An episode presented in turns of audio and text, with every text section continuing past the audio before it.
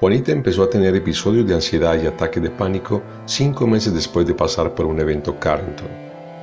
Su único hijo de 20 años viajó fuera del país a pasar vacaciones con su padre, su ex esposo, quien trabajaba como ejecutivo para una multinacional. Al cabo de los días, el joven llama a su madre y le informa que no regresará, que abandona los estudios iniciados en el lugar donde ha pasado toda su vida para continuar en el extranjero.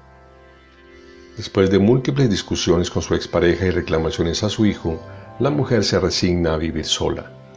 En el primer mes su ánimo se fue al piso, empezó a tener dificultades para conciliar el sueño. Eran días de melancolía y tristeza que aunque no le impedían cumplir con su trabajo, sí tuvo que ausentarse de él en varias ocasiones por sus repentinos episodios depresivos e irritabilidad. Esta situación le obligó a visitar a su médico, quien le pidió realizar unos exámenes y le recetó un antidepresivo temporal. Meses después, cuando las cosas estaban mejor y la relación con su hijo había vuelto a ser la de antes, a pesar de la distancia, empezó a sentir un miedo intenso durante las noches. Aunque ahora dormía mejor, ya no quería hacerlo porque temía que fuera su última noche.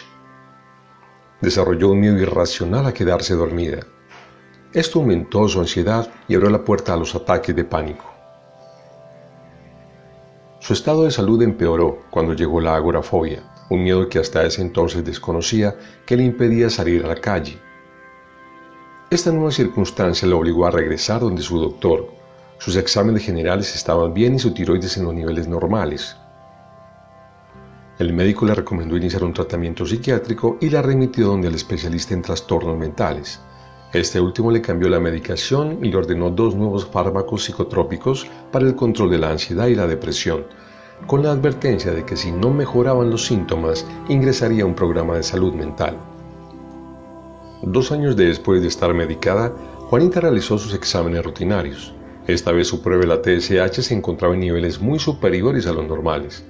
Fue diagnosticada con hipotiroidismo y empezó a tomar la hormona sintética. Sin embargo, no le fueron retirados los antidepresivos.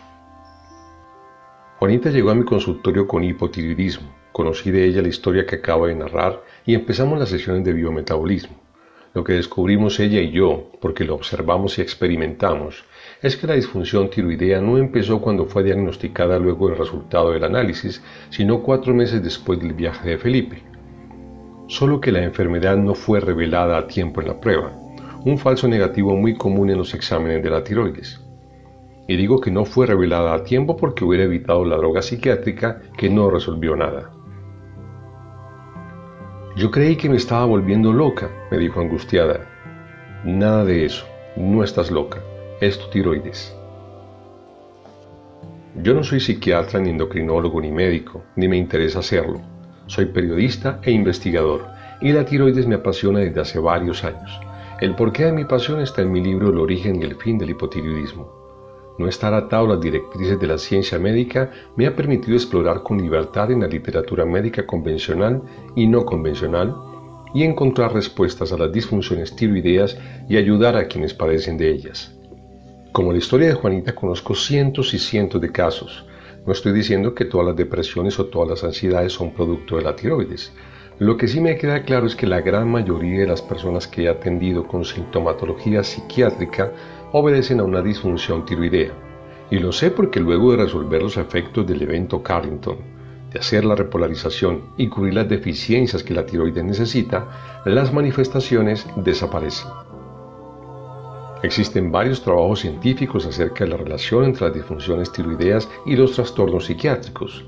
A quienes les gusta la investigación, les recomiendo un estudio bien interesante de la psiquiatra española Teresa Lorenzo Gómez, publicado en la revista de Psiquiatría y Salud Mental, titulado Prevalencia de alteraciones tiroideas en pacientes psiquiátricos ingresados. Estas y otras investigaciones no solo confirman la influencia de la tiroides en estos casos médicos, sino que preocupa que un mal diagnóstico de la tiroides pueda llevar a alguien a un centro psiquiátrico.